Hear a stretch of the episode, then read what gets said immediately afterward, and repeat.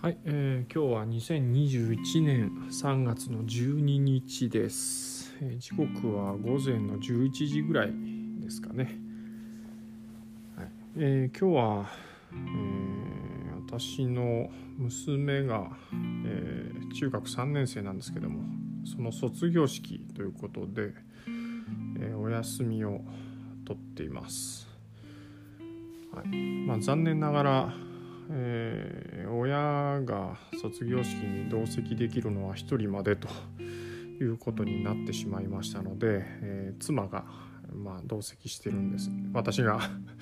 えー学校まで、まあ、ちょっと今日雨が降ってるんでね、えー学校まで車で送り届けて、え今度終わって、まあ、迎えに行くのを待ってる間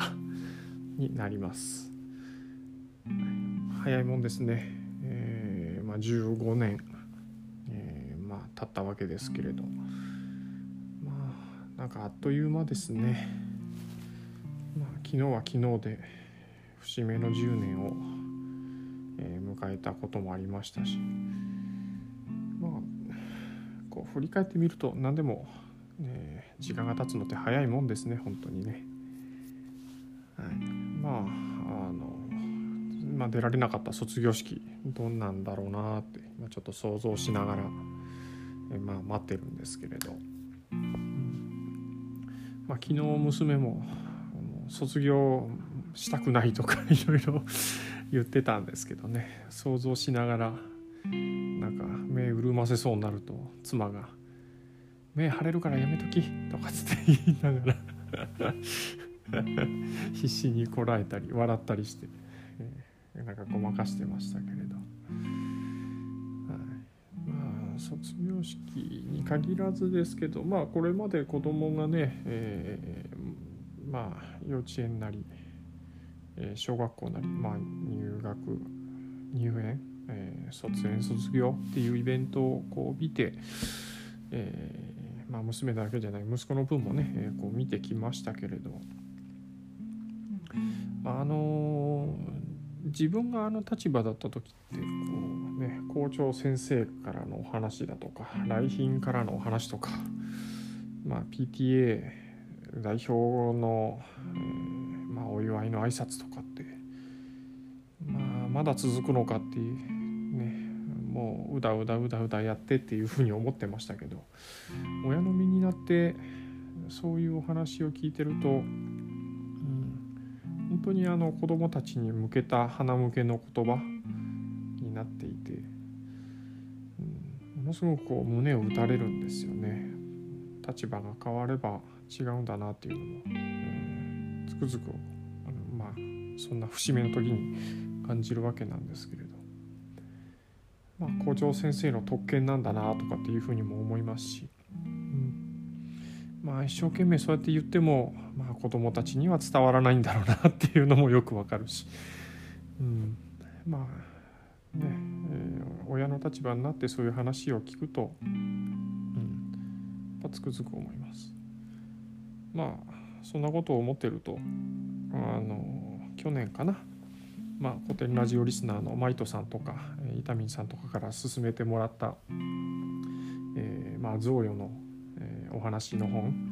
なんかをちょっと思い出すんですけれど、うん、まあまさに こういう花向けの言葉ってそういうもんの一つだなって、まあ、読んだ時も、えー真っ先にそれをなんか思ったりもしたんですけれど、うん。まあ伝わろうが伝わるまいがまあ伝わればいいなと思って多分。花向けの、まあ、言葉として、まあ、送っているっていうところがですね、うん、まあ子供の時にまあ僕も、うんまあ長々とうざいなと思いながらもどちらかというとそういう話聞いてる方ではありましたけどね自分がそういったあの、えー卒業する立場の時とかは、うん、まあでもやっぱり受け取る感度っていうのは全然、えーまあ当時はねなくてまあ「へえ」とか「ふーん」ぐらいな話で受け取ってはいましたけれどまあいろんな経験を経て、うん、受け取れるようになってから、うん、そんな話を聞くと、うん、まあ面白いもんですね。